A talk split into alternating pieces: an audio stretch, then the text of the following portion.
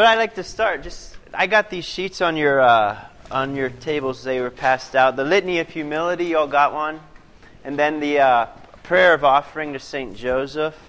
What I'd like to do is start each time we meet with this, and and as we pray these, uh, as we pray these prayers, this is a powerful prayer. Litany of humility, foundation for the whole spiritual life, right? So humility. That's very powerful. It's something to meditate on throughout the week. That theme of humility is a huge part of our growth in Christ. Without humility, you ain't going anywhere, right? So let's pray for this humility. And then St. Joseph, who is obviously uh, the greatest, other than Jesus himself, one of the holiest men that ever lived. Obviously, he had to care for Jesus himself and Our Lady, so protector, provider, care for the, for the, uh, the good of the soul, um, and to help us to grow in humility. So we believe in that, right? The communion of saints. So let's ask, let's ask the Saint Joseph to help us to grow in humility this, this during this retreat time. So let's pray in the name of the Father, the Son, and the Holy Spirit. And we'll pray St. Joseph's prayer. O great St. Joseph, generous dispenser of immortal riches, behold me prostrate at your feet, imploring you to help me serve the most holy Trinity. Enkindle a flame of heaven's virtue in my soul, next to the most sacred heart of Jesus and the immaculate heart of Mary.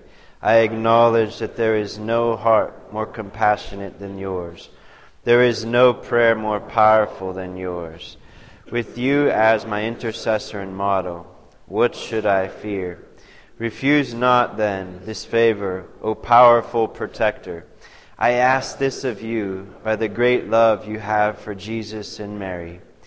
Into your hands I commend the care of my soul and body, but above all, the last moments of my life on earth. May I, after having honored, imitated, and served God on earth, be eternally with you and my family in heaven forever. And you can respond to these the, to the litany. O Jesus, meek and humble of heart, from the desire of being esteemed, from the desire of being loved, from the desire of being extolled, from the desire of being honored, from the desire of being praised, from the desire of being preferred to others, from the desire of being consulted, from the desire of being approved, from the fear of being humiliated, from the fear of being despised, from the fear of suffering rebukes, from the fear of being calumniated, from the fear of being forgotten, from the fear of being ridiculed, from the fear of being wronged, from the fear of being suspected, that others may be loved more than I. Jesus, grant me the grace to desire it. That others may be esteemed more than I. Jesus, grant me the grace to desire it.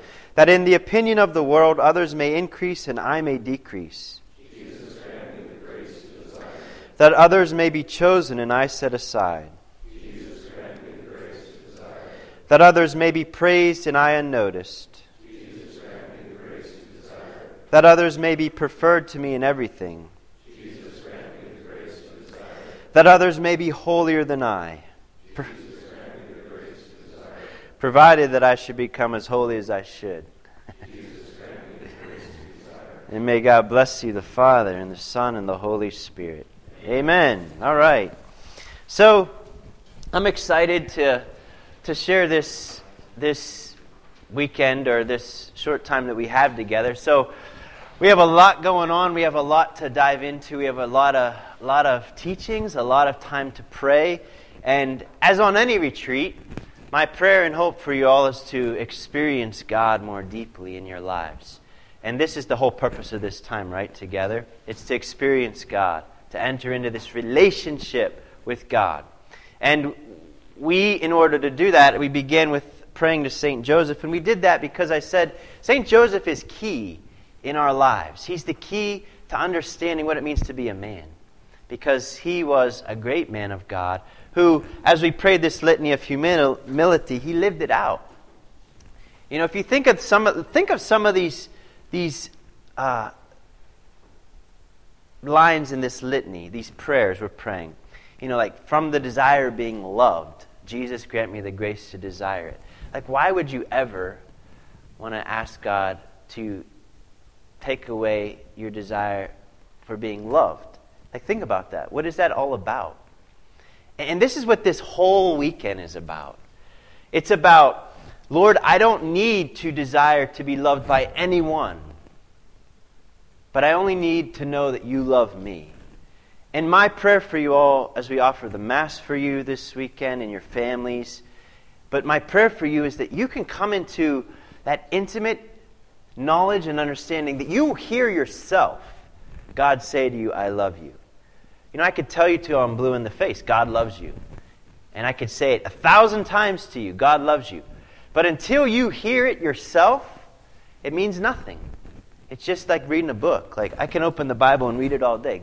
God says that He loves us over and over again. We look at the crucifix, you know, or we look at the cross here and we see Jesus saying to us, I love you. But we have to all personally experience that in our own hearts and lives. And so this weekend, yeah, we're as, together as a community of men. We're, we're here to pray together as a community, but we're also here to take time individually to pray. You know, there's time, you know, perhaps later this evening when we have time, when we finish this evening, there's some time, you know, go to the chapel and, and take some time to do a holy hour, some time in silence. And tonight we're going to have some prayer time, and I'm going to guide you and lead you in that prayer time. But the whole purpose of this weekend is so that you can come to know who you are as a man of God. And it's from that knowledge of being a man of God that you'll come to understand what it means to be spousal. Whether you're married or not, we're called to be spousal, every man. And then out of that spousal love comes that paternal dimension of our masculinity. So you first have to know your identity as a man. You know, I, uh, heard someone speaking once on John Paul II's theology of the body, and he says the most important question we as men can ask is what does it mean to be a man? Ask that to God this weekend. Lord, teach me what it means to be a man. It's a great prayer, and we should pray that, I believe, every day. Because, one, it's a sign of humility that I don't know everything, and I don't know what it means to be a man. I, some of us do, in, at least at levels, right? There's parts of you that know, and there's parts of you that don't. And so we have to bring all these things to the Lord. This is what prayer is it's that dialogue, that relationship with the Lord. So, this humility is stepping into the truth, stepping into the truth of who you are as a man, and asking God, and listening. You know, take time. Please take time to have some silence.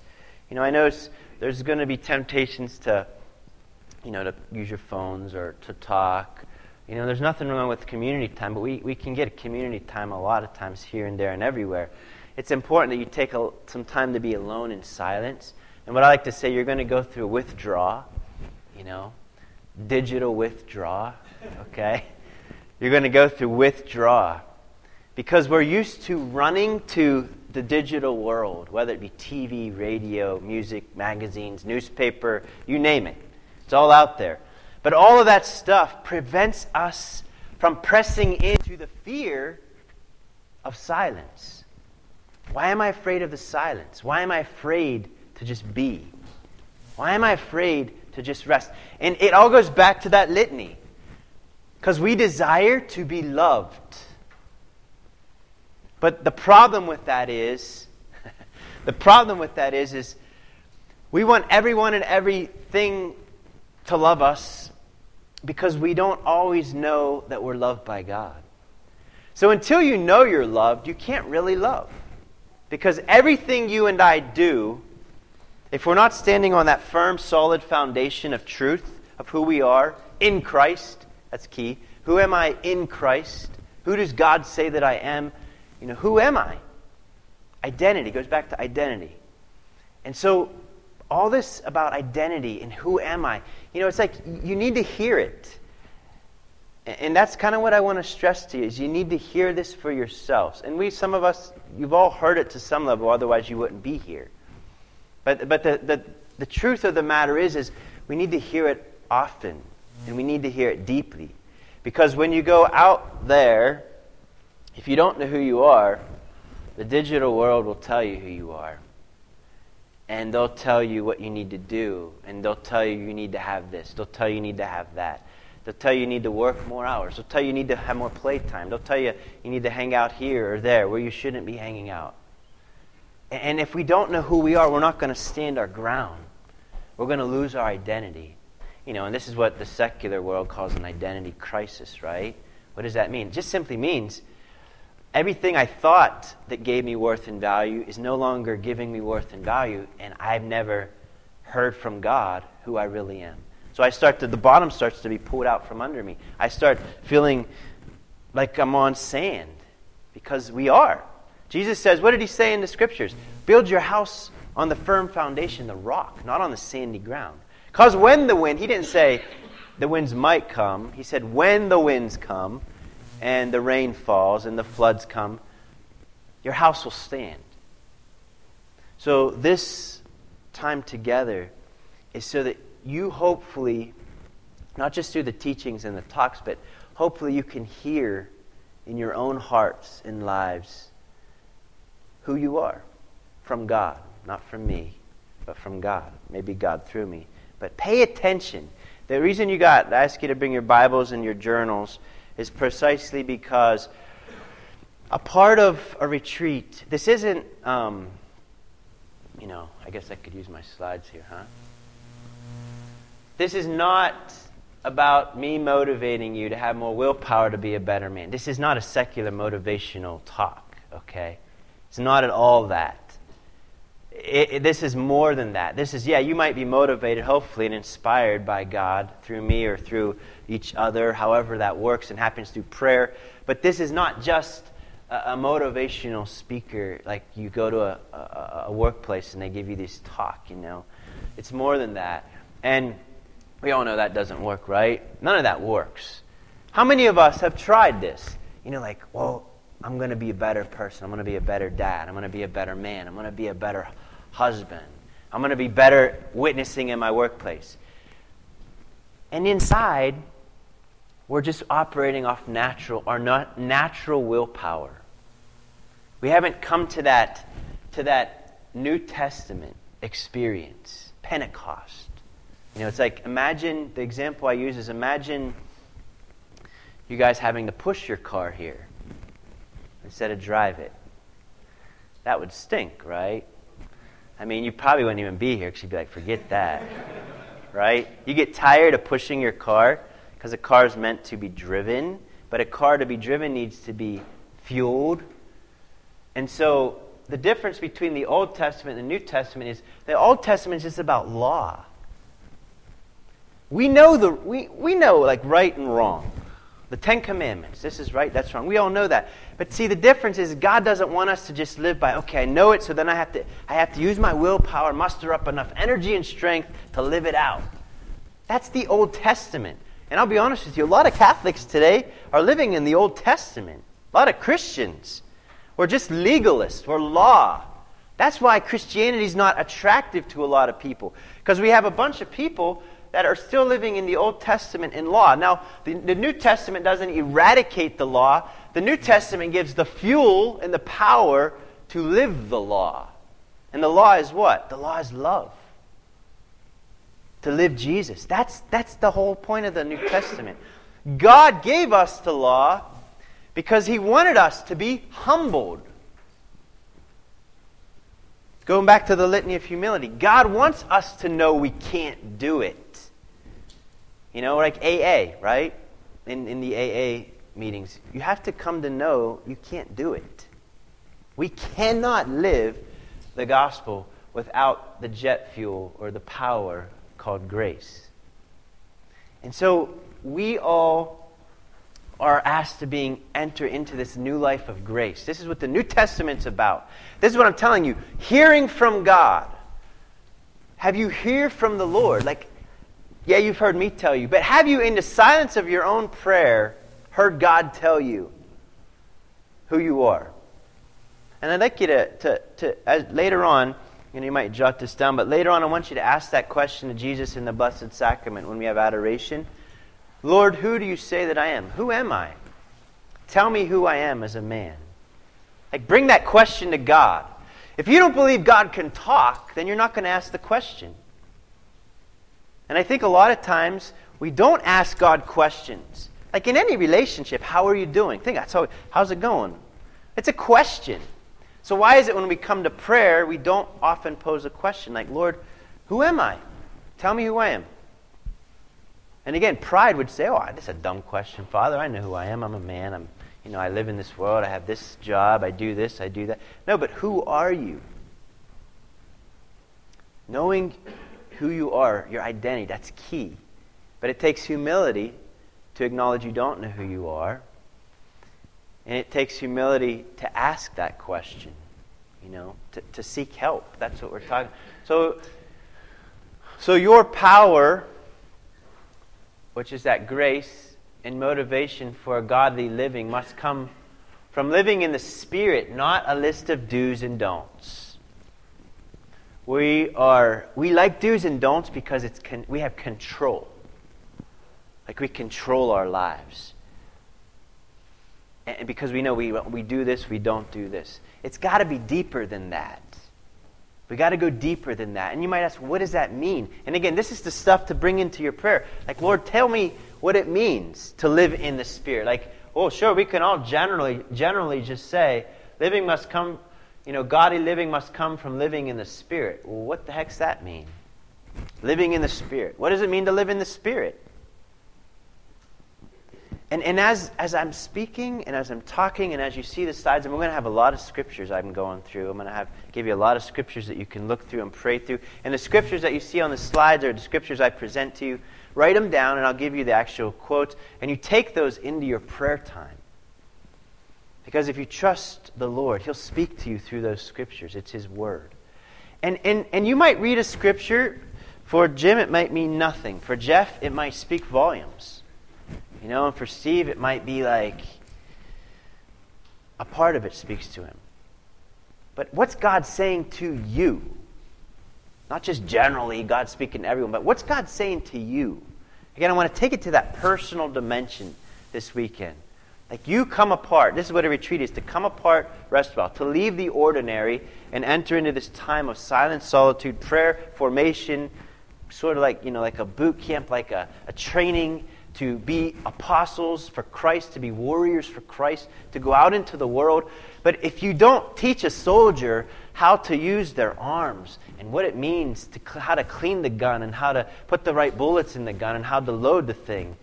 If you don't teach a soldier how to use a weapon, they're going to go out and they're going to be killed or they're going to endanger the rest of the, the, the platoon, right? Same thing. We're an army for God, but we have to learn our weapons. We have to understand what it means to be a soldier for Christ. And again, it goes back to being a soldier for Christ is inseparably linked to what it means to be a man. And we have to hear it from God. And that's our prayer this weekend, again, that you can hear that. So are you living are you living in this New Testament authority? Because this is what it's about. When you know who you are, then you have authority. You have authority. And these questions I want to pose to you Are you living in a state of grace? Because if you're not, you're dead meat out there. How many times do we, we're all, I'm guilty of this, we're all guilty of this. How many times we go to church on Sunday, we're in church mode. As soon as we leave the church parking lot, we leave church mode and we're back in our worldly mode. That happens all the time to everyone.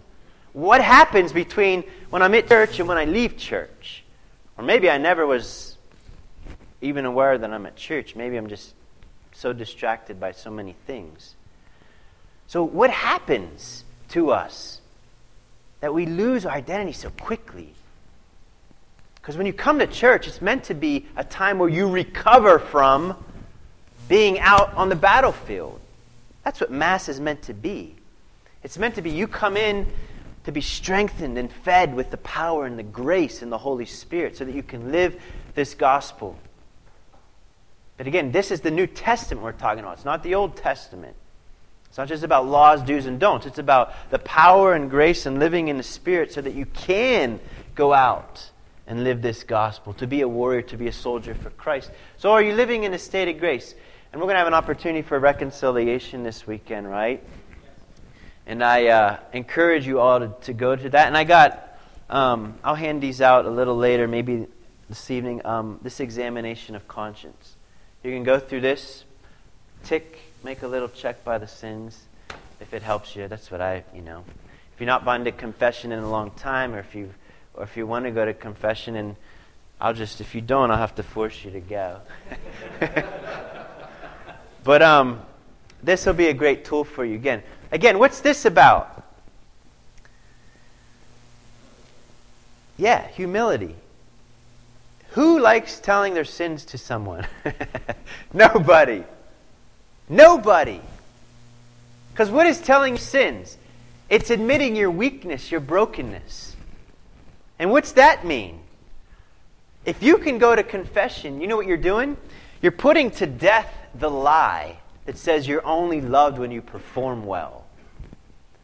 And if, boy, if our world has anything that comes against us as men, it's if you're not performing at this level, you're unacceptable. You're not loved.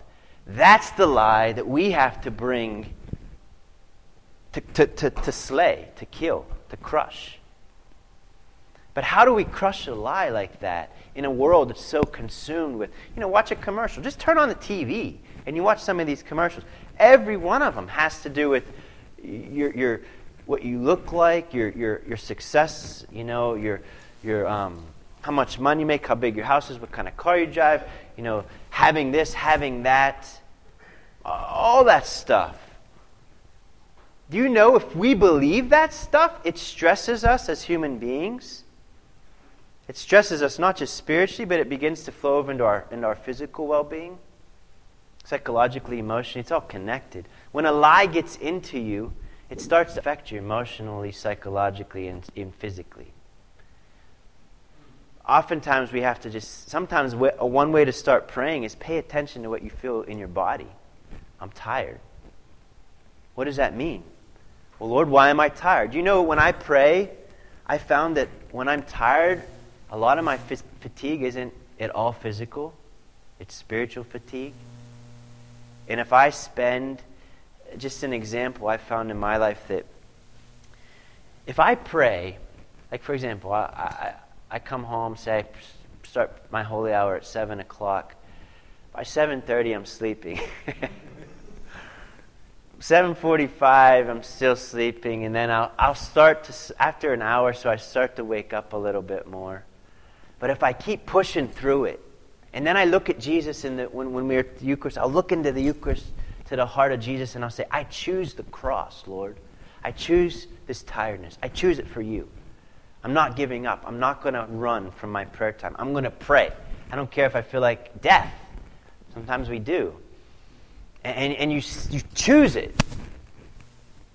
But I have, to, I have to stand on that, on who I am. I need to choose to stand on. Lord, I choose to pray.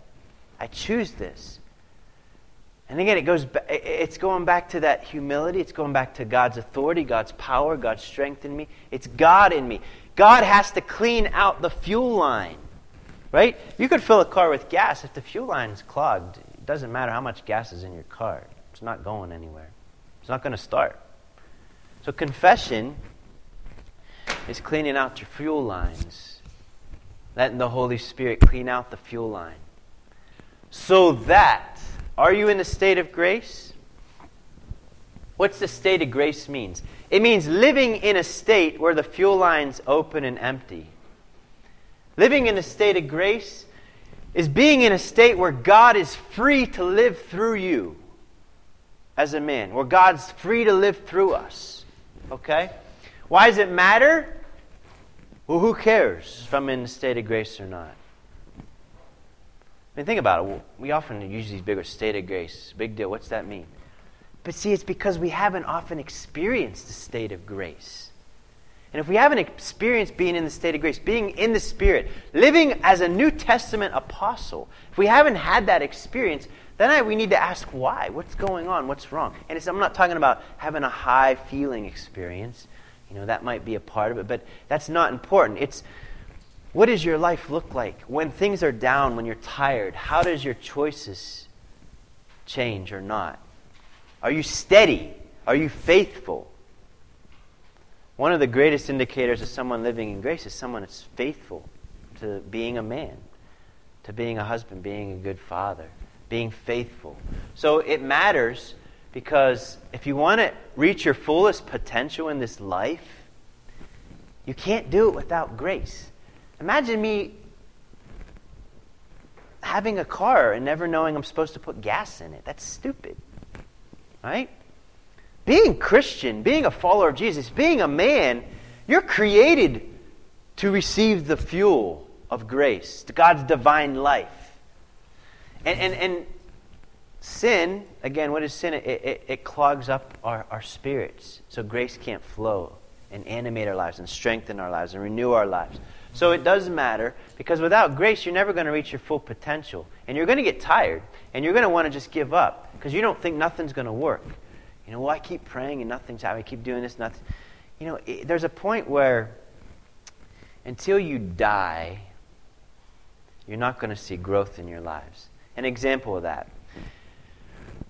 When's the last time, you know, this is one of my challenges for you this weekend, is you will go to your workplace and tell people what you did this weekend. I was on a retreat, and this is what I learned on a retreat. Until you risk your reputation for Jesus Christ, you won't see anything happen in your spiritual life. Because you really don't believe that He's God, and you really don't believe that He's the Lord of your life and number one in your life until you're willing to risk your reputation for Christ. When, my life, when I started seeing God really moving in my life, it's because I started to put my reputation on the line for Jesus Christ. When you do that, you're going to start to see doors open and graces start to flow like never before. And so, and people will look at you and say, You're confident. You know who you are. They'll see you as a man. They'll just come to know you that you're a man. And they'll want to be like you. And you start to then disciple others into that relationship. But you can't disciple others until you've allowed Christ into your own hearts and lives. And we've all done that to some degree, but there's, there's never a time where we can say, oh, I've arrived, right? We, we can always grow. So, how do you get in a state of grace? We talked about that confession. How do I sustain and maintain this state of grace? We're going to talk about that throughout the weekend. You know, how do I stay in this state of grace? Well, obviously, obvious one's prayer life and uh, sacraments. Go to confession every month at least, or whenever you need to go. If you're in serious sin, go to confession. You know? Keep that fuel line open. Otherwise, you start sputting, right? Your car starts to sputter and, and you, you stall out. It's just, it's really not rocket science.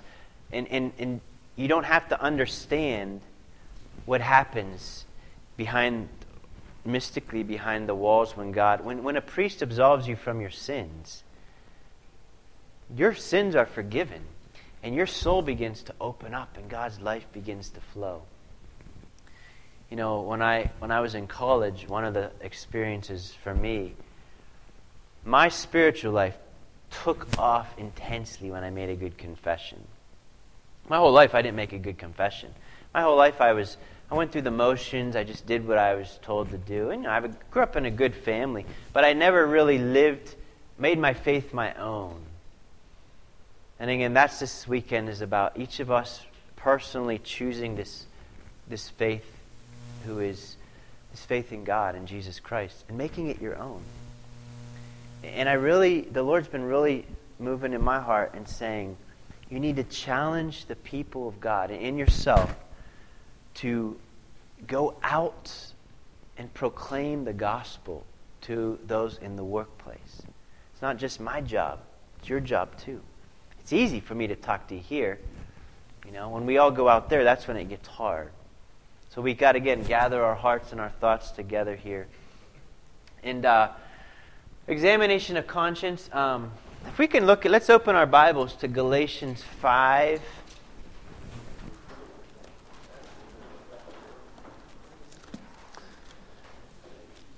Galatians 5. What's in the back? It's one of Paul's epistles.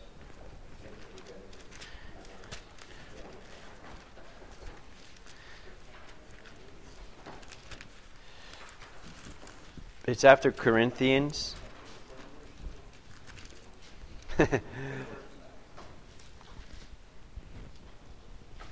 so it's right after Corinthians. It's in the back. Has everyone got it? Take some time, extra time for the Catholics. Galatians 5. Shouldn't be that way, but sadly, we've, we, don't, we need to read the Bible more. We hear it at Mass a lot, but it's good to take and just take up and read, you know? Galatians 5 16 to 25. Let's read that. Why don't someone read that for me? Good, Dale.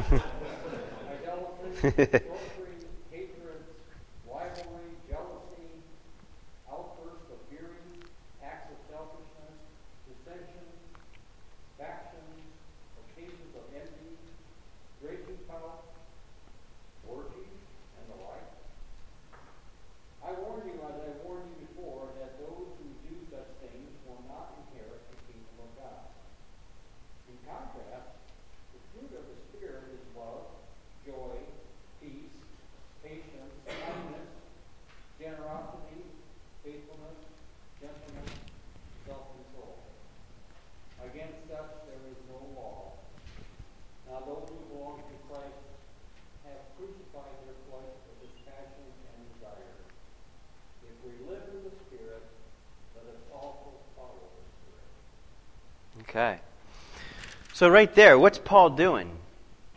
Paul is reminding the community of Galatia this is the fruits of someone that's living in a worldly life and the fruits of someone that's living in, a, in the Spirit of God.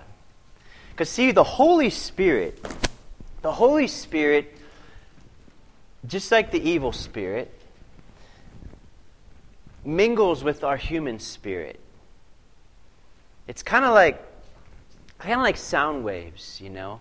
You know when, when you you can't see them, but when they when they when they they sh- you know like a low a low bass sound, it, it'll rumble the wall, right? The same thing with the in the spirit world. When the Holy Spirit mingles with our human spirit, the the sound that comes off is, is the fruits of the Spirit the fruits love, joy, peace, patience, kindness, gentleness, self control.